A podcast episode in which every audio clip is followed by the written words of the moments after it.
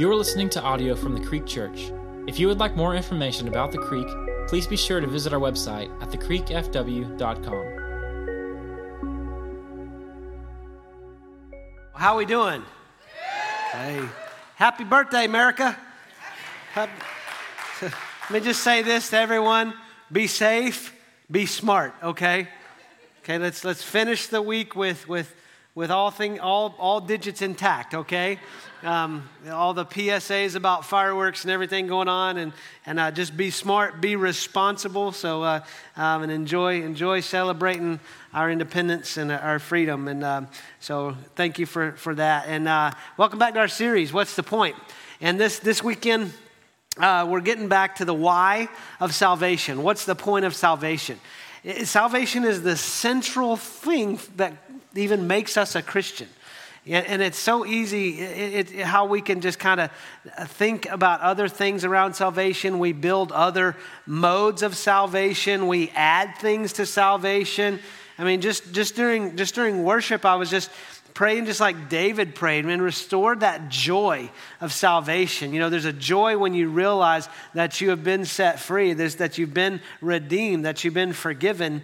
And uh, I want to kind of look at the, at the point of salvation because a lot of times people think, well, what's, what's the point of being a Christian? I mean, I go to church, I'm a good person, or, you know, I'm going to I'm gonna kind of kind of help break down a lot of that stuff, okay? Because if we start thinking it's our goodness, or we start thinking church attendance does it, or we start thinking behavior does it, or anything other than Jesus does it, here's the reality we have missed the point.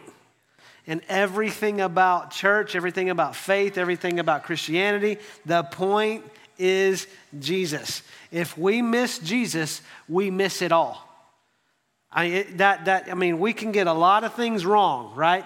But if we miss Jesus, we miss the whole point. And to understand really that, that need for salvation, to understand the point of salvation, we've got to go back to where, where, where the problem started. You know, when you have the, those relation, relationship issues, you know, and you're like dealing with the here and now, and sometimes you got to go back and deal with what it was. Let's deal with the original oops, you know, and, and let's get that working forward. So let's, let's go back to where it started, okay? So in the beginning, God, uh, I'm glad you went along with me on that because I thought about going a long time ago in, a garden far, far away. Uh, but in the beginning, God created everything. He spoke everything into existence. And then we, we, we see in Genesis 2 that, that God made man. He formed him in his own image. He formed him from the dust of the ground. And God breathed his spirit into, into man and created Adam. And, and, and out of that, he set Adam in a garden. And in Genesis chapter 2, verse 15 and 17, says that God took Adam and he put him in the Garden of Eden to work it. So a lot of us think sin created work. No, there was work before sin came in. Here's the, you're going to see in a minute the whole issue with work and sin, though. But God created it and set him in this garden. It was beautiful. He had dominion over things, but God also set some parameters. He said, Here is this tree. This is the tree of the knowledge of good and evil. You should not eat it. You shall not eat it, for if you do, when you do, you will surely die. So God established man in his image. God breathed his spirit into it. Adam enjoyed walking with God in the cool of the day. He enjoyed absolute perfection in the relationship. There was no hindrance in the relationship.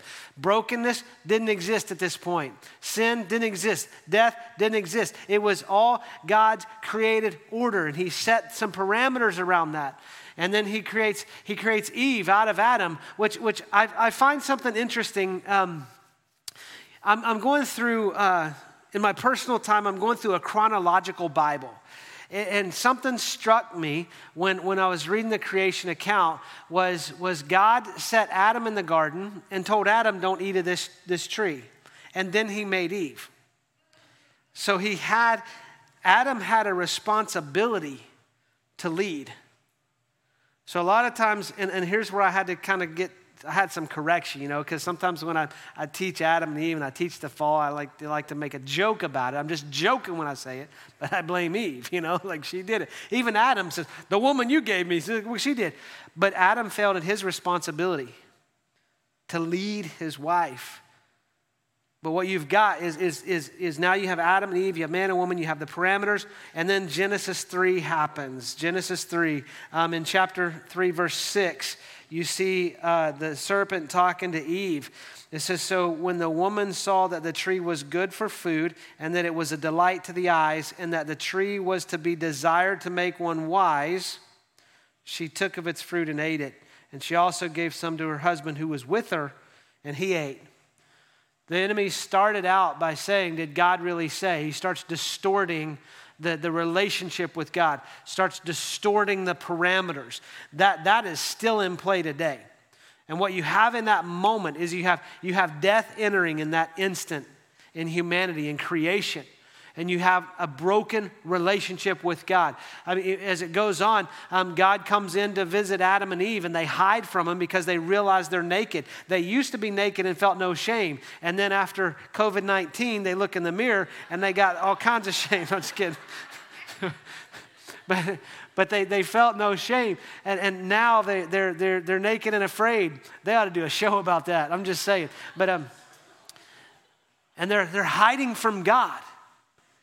And, and, and so now what's happened is the relationship with God is severed, it's broken, and there's a result of that. There's, there's, a, there's a consequence to that death and to that brokenness. And this is what God declared in Genesis chapter 3. He said to the woman, now he, he put a curse on the enemy, but to the woman, he said, I will surely multiply your pain in childbearing. Sorry, Abby.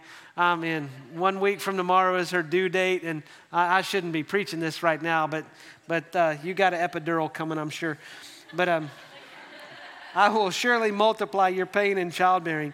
In pain you shall bring forth children. He's, he's making it clear to her, right? It's going to be painful. Uh, and uh, your desire shall be for your husband, and he shall rule over you. So there's a brokenness in the relationship between the husband and wife.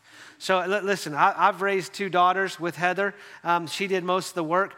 But, but, you know, she did the pain of childbirth, but it's painful to raise your kids.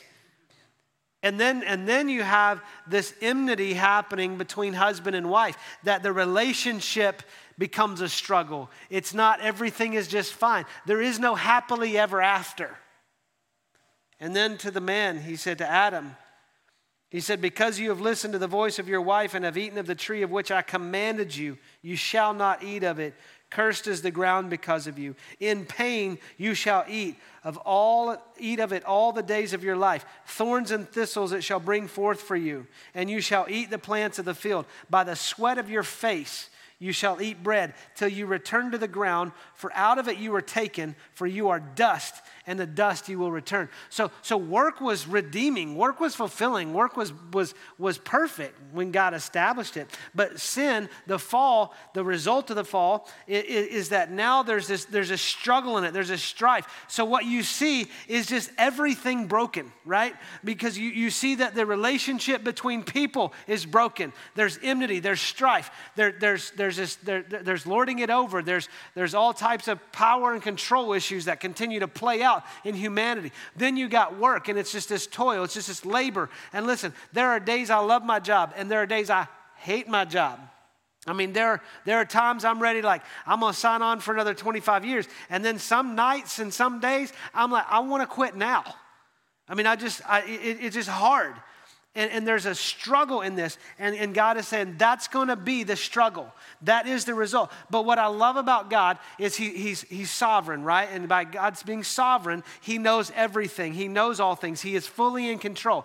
Even in this, when, when he's getting on to Adam and Eve and he's declaring the, the results of the, the, the fall, the sin that they, they committed, and the brokenness in the relationship, even then, God is foreshadowing his plan of redemption. Verse 21 says, And the Lord God made for Adam and for his wife garments of skin and clothed them.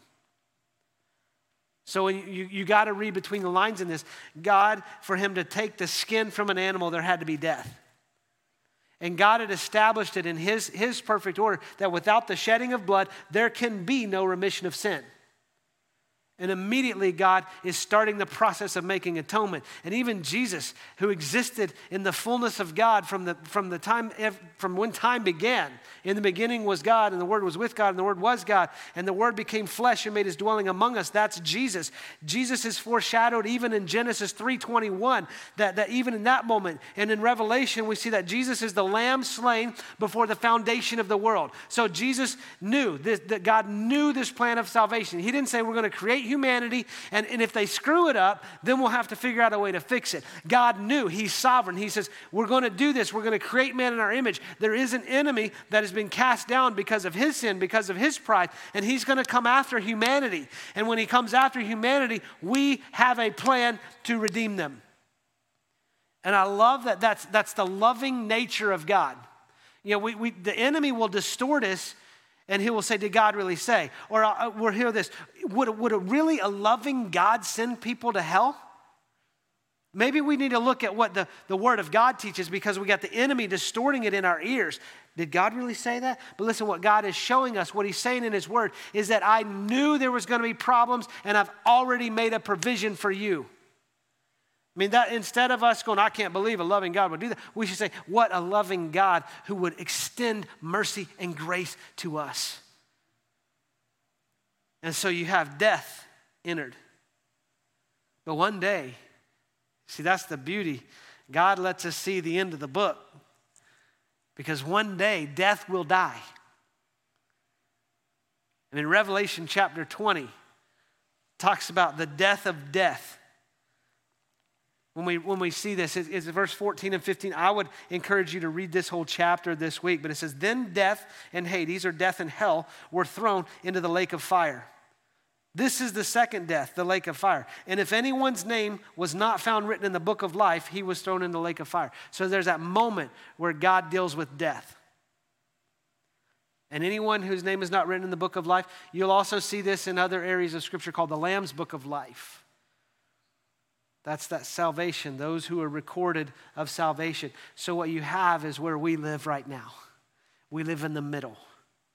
We're born into death. We're born into brokenness. We're born into the system. We're born into the painful relationships. We're born into the toil and labor uh, uh and sweat of our brow for work. And we're born into this the tension of existence. We're born with a need for redemption. We're born with a need for a Savior and, and that puts us in the middle. And, and, and what is beautiful about it is, even in the middle, God's provided an answer. It's called salvation. And, and to kind of really kind of unpack salvation, I want to I want to go to John chapter 3 because Jesus has a, a, conversation with a man named Nicodemus who was a Pharisee. He, he, was a teacher of the law. He was, he was in the religious party, but, but you'll see that Nicodemus, I mean, when you read through the scripture, the Gospels, uh, you will see that Nicodemus had, had had a, a, connection with Jesus, that Jesus had made a profound impact on him to the point where, where many scholars believe that he was counted as a Christian because of things he was doing and even helping in, in Jesus' ministry. But he comes to Jesus by night and he comes in and he wants to ask him some questions. And I love that in John chapter 3, this is the, the interchange. But even before you get to John chapter 3, you got to back up because we got to get context. The very first, the very last passage of John chapter 2 talks about Jesus knowing the heart of man. Jesus knows what's in our heart. He knows the heart of man. And so Nick comes up to him. We'll call him Nick. Um, so Nick comes up to him at night, and, and he's a ruler, and he comes to Jesus by night, and he said to him, He said, Rabbi, we know that you are a teacher come from God. For no one can do these signs you do unless God is with them. So, so he's making his introduction. But I love that Jesus knows and perceives the heart of man. And Jesus doesn't waste time on the niceties. He goes right for it. He goes exactly to what is on the heart of Nicodemus. I mean, think about it. Nicodemus is like, we know you're a teacher come from God. We've been teaching this law. And it just, the law is not bringing us the fulfillment. It's not bringing us the freedom. It's not bringing us this life that we don't, we don't feel reconciled. And when we, when we feel reconciled through the law, it's really a, a self righteousness that we're producing because the law doesn't get us to righteousness. And, and he had known the prophecies that the Messiah was coming and the Messiah would be the one to, to redeem us and reconcile us. You had to have the Messiah come before there could be a death to death. And so Jesus goes right to the heart. He goes, Truly, I say to you, that unless you are born again, one is born again, he cannot see the kingdom of God. So, what Jesus is, is going, he's going to the heart of it. He said, You want to know about salvation, Nick? You want to know. I mean, you, have been trying. And, and, yes, I'm a teacher, come from God, but I am the one that you need to listen to. And, and, and Nicodemus responds in kind of an earthly way, kind of how we would frame this like, how can I be reborn again?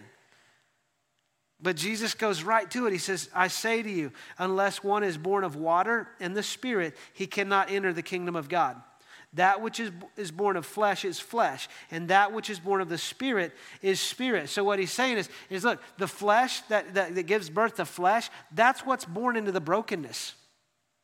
Our flesh is what, what, what suffers the effects of the fall. And, and, in that, our flesh has this disconnected relationships with other people because that's what we're born into. And what he's saying is that there, there needs to be another birth that happens because when you start breaking down, like, what is salvation? Salvation is a relationship. It's not a religion, it's not a regulation, it's a relationship. See, you are born into a relationship.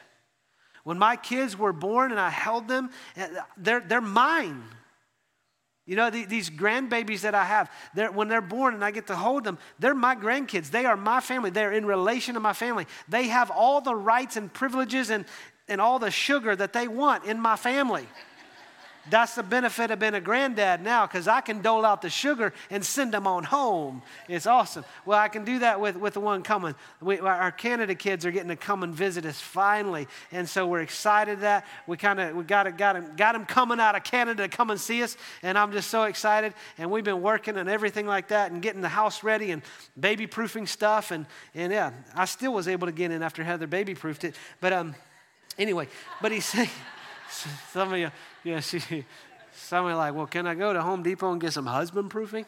Um, so, but what he's saying is that we're born into this. Listen to what he says. I mean, famous verse, verse of the Bible, right? John 3.16. But let's, let's, this is the context that it's happening in. It's relationship. For God so loved the world. For God so loves. For God has a relationship with the world, with His creation, that He longs to see them connected, that He gave Jesus. He gave His only Son, that whoever believes in Jesus, His only Son, whom He loves and who He gave, should not perish but have eternal life. For God did not send His Son into the world to condemn the world, but in order that the world might be saved through Him. So God's not sending Jesus to tell us how, how, how broken we are and how awful we are. You know, it's not the enemy saying, well, if God was so loving, see, we, will take, we'll let the devil sit on our shoulder and tell us who he thinks God is and who we think he, he wants us to think God is. And we got to go back to the Word because the Word's going to trump it. The Word's going to tell us who God is. And when we start understanding the identity of God, that this relationship, that changes everything. Because condemnation is the death. Jesus came to bring us life. So, what is salvation? It's a relationship. How are we saved? Simple answer it's belief in Jesus. Paul wrote to the church in Rome in chapter 10. He said, If you confess with your mouth that Jesus is Lord, and believe in your heart that God raised him from the dead, you, you, you'll probably be saved. No, he said, You will be saved. He didn't say, If you confess with your mouth that Jesus is Lord and believe in your heart that God raised him from the dead and do all of these things, you'll be saved. it's, it's, it's belief in Jesus. And what is that belief? It's by faith. It's the faith He gives us. And confession, when we confess that He is Lord, it's just agreement. Confession means agreement. It means I'm agreeing, Jesus, that you are Lord. You are who you say you are. You are in your rightful place. And a lot of times we think this um, how are we saved comes by what we do. Well, I told you, if it's anything other than Jesus, we miss the point. But we'll hear this, this, this, this statement I'm a good person. I mean, I don't do anything like that. I am a good person. So I, I, I think I'm just going to get in. Listen, if, if, if, if you're so good, then why did Jesus have to die? If salvation was based on our merit, our work, or, or us being that good, then, then it, this, this would say, For God so loved people that he was pleased with their goodness and he gave him eternal life. No, this is for God so loved the world that he gave his only son. So it, it, it's grace, not our merits. Okay, if anyone tells you that it is anything other than that, run from them. Because in Ephesians 2, it just it lays it out once and for all. You by grace you have been saved through faith. And who's doing is it? Not yours. Your goodness doesn't open grace. Listen, what I think it does when we try to lay our goodness before God, you know what I think it opens up? God's pity. I think God's like, man, I, I, I feel so sorry for you that you think that you can be good enough. And the only way, the only name under heaven by which we can be saved is Jesus. what are we saved from? It's death. It's the death penalty that our sin deserves. I mean, when we get really honest, that's what, it, that's what, that's what we're being saved from. We're being saved from being those who are swallowed up when God puts death to death. But then, why are we saved? Why? Why? This is beautiful. Scripture is so beautiful in how opens up why we're saved. And for me to best articulate that answer would be to, I believe, take you through the vision of the church. Because I believe God saves us so that you and I can be set in a relationship with Him.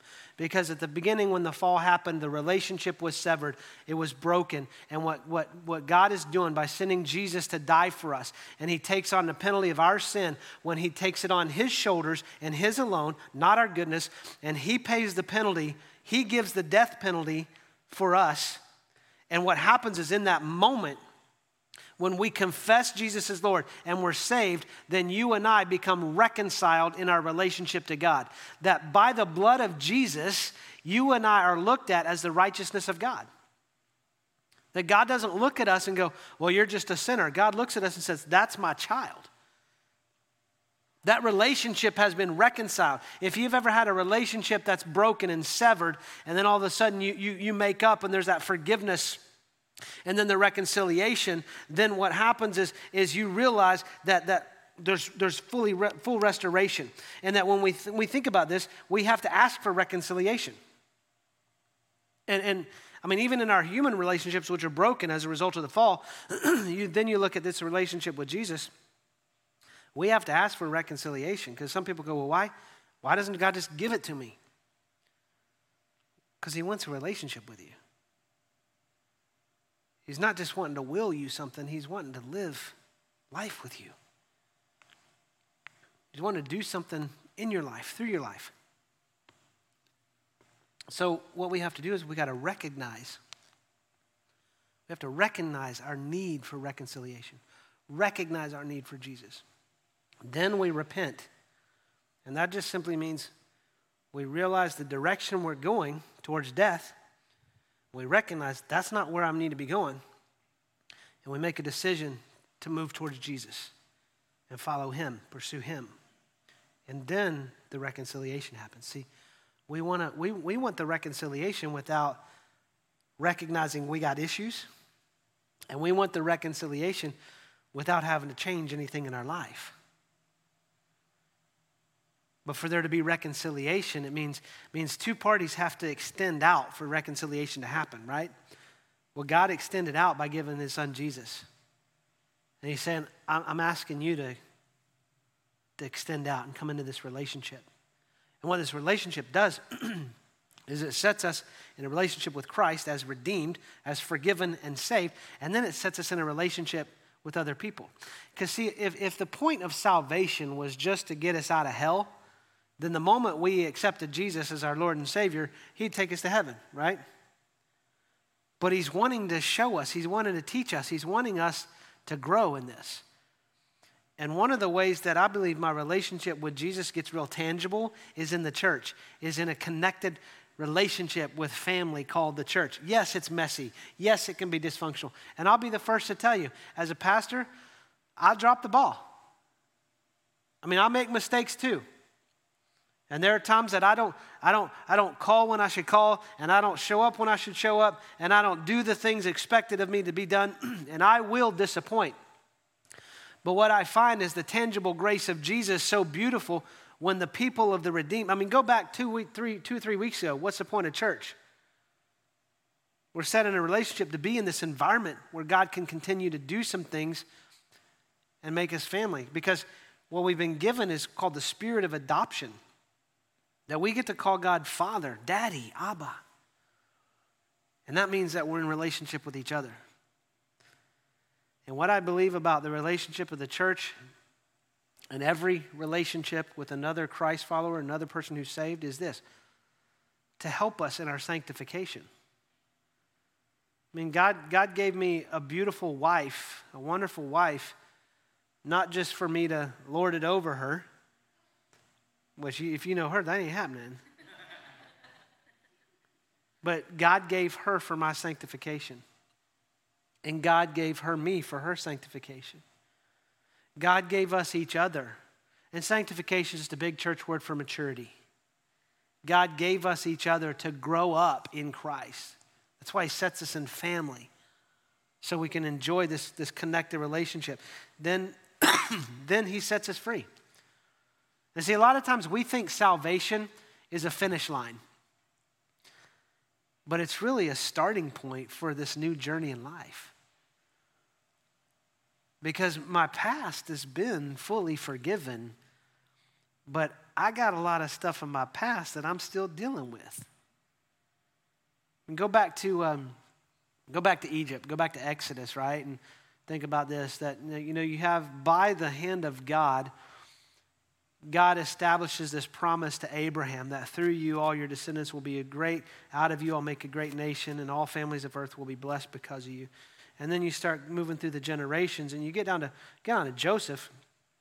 By God's amazing grace and his promises and his sovereignty, you have the nation of Israel ending up in Egypt for cover and for help. But after 400 years, they're now enslaved and they're in bondage, right? And then God sends Moses to get my, let my people go, right? So Moses leads the people out of Egypt. But when you start reading, like read Exodus and even you get into Leviticus, what's happening here is, is God got the people out of Egypt, and now he's got to get Egypt out of the people.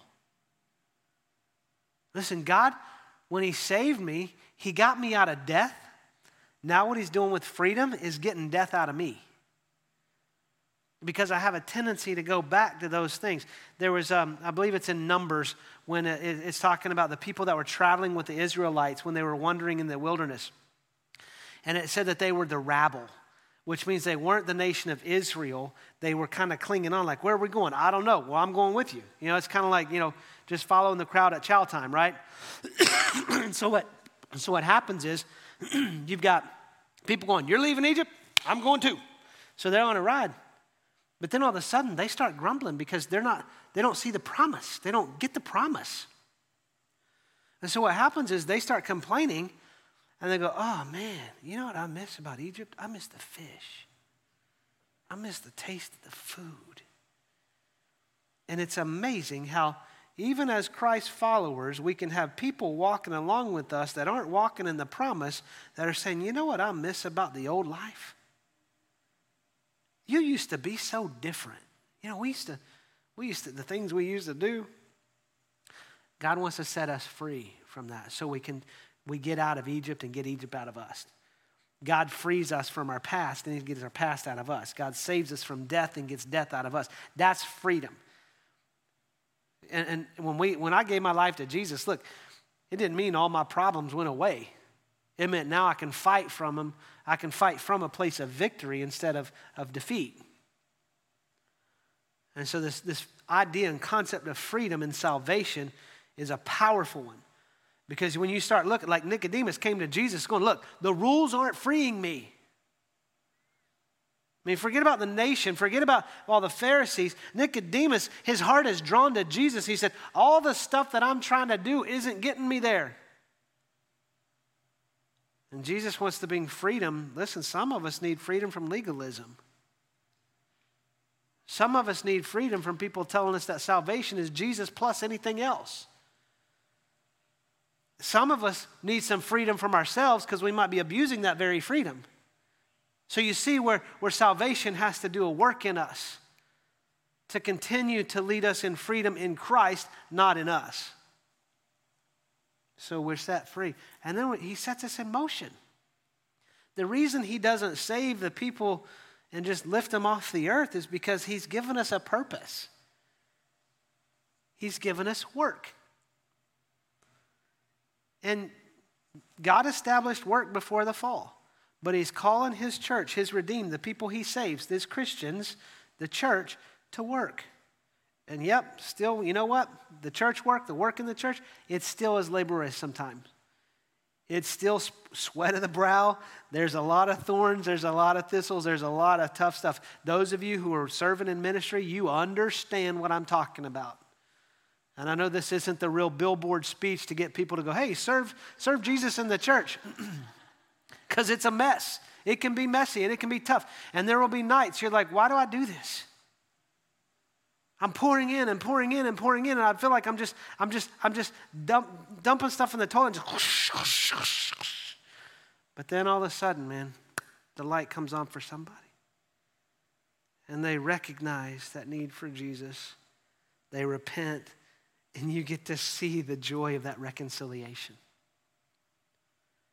See, God's called us into motion because He wants to use us. From the very beginning, God's plan was Jesus as the salvation for the world.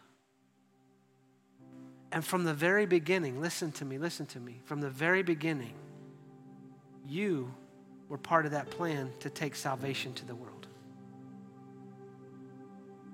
See, James said, faith by itself, if it doesn't have works, it's dead. He's not saying we work for salvation, he's saying we work from it. Because those who are saved, we have this incredible purpose to see other people saved from death. I mean, the, the, the urgency. I mean, how, how urgent would your prayer be for people you know are not saved? How urgent would your prayer be to know that that their life is in danger. That their name is not written in that book of life, the Lamb's book of life. And, and how would that change the urgency of, of, our, of our time with them? How would that change the urgency of our prayer for them? How would that change the urgency of how we serve them? How would that change the urgency of how we go to them? That's exactly what Jesus is saying. We don't know the hour of the day only the Father knows. And we work while it's daylight. And right now, it's daylight. And listen, my grandfather used to say, You make hay in the day. There's a lot of hay to make, there's a lot of work to do. Because, see, I'm in the middle between death and the death of death, but I have eternal life. It's a free gift that God gave me through His Son, Jesus Christ. Not by my efforts or my, my own goodness, but by His grace and His grace alone. And He's put this purpose in my heart to see people come into that relationship. He's put this purpose in my heart to lead a church that we can be a people that are pointing others to Jesus. Because, see, I'm in the middle, but I already know where I'm going to end up. And there's a lot of people in the middle.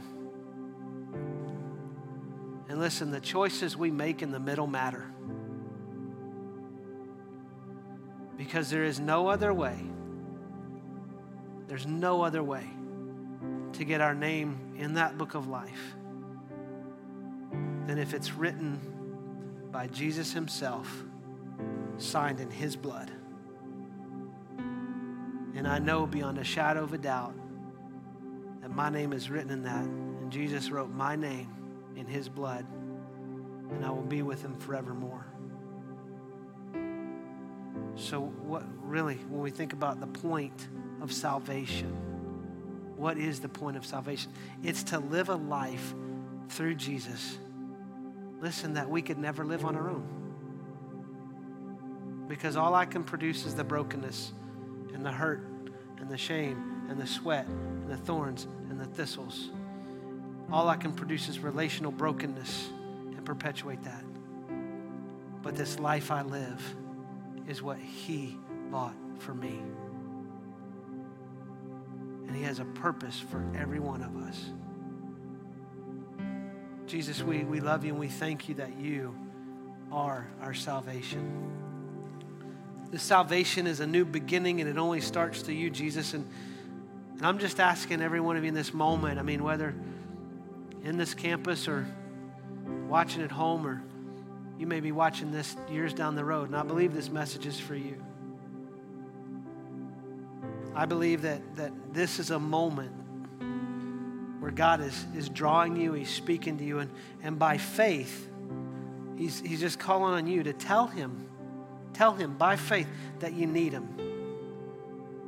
Tell Jesus that you, you believe He died and He rose again for you. It doesn't mean that, that you can explain it all but it means you believe it's not your goodness, but you believe that God loves you enough that He did everything to reach out to you. And tell Jesus, You are my Lord. Jesus, you are my Savior. Jesus, I'm sorry for depending on my, my goodness. And now I receive your grace.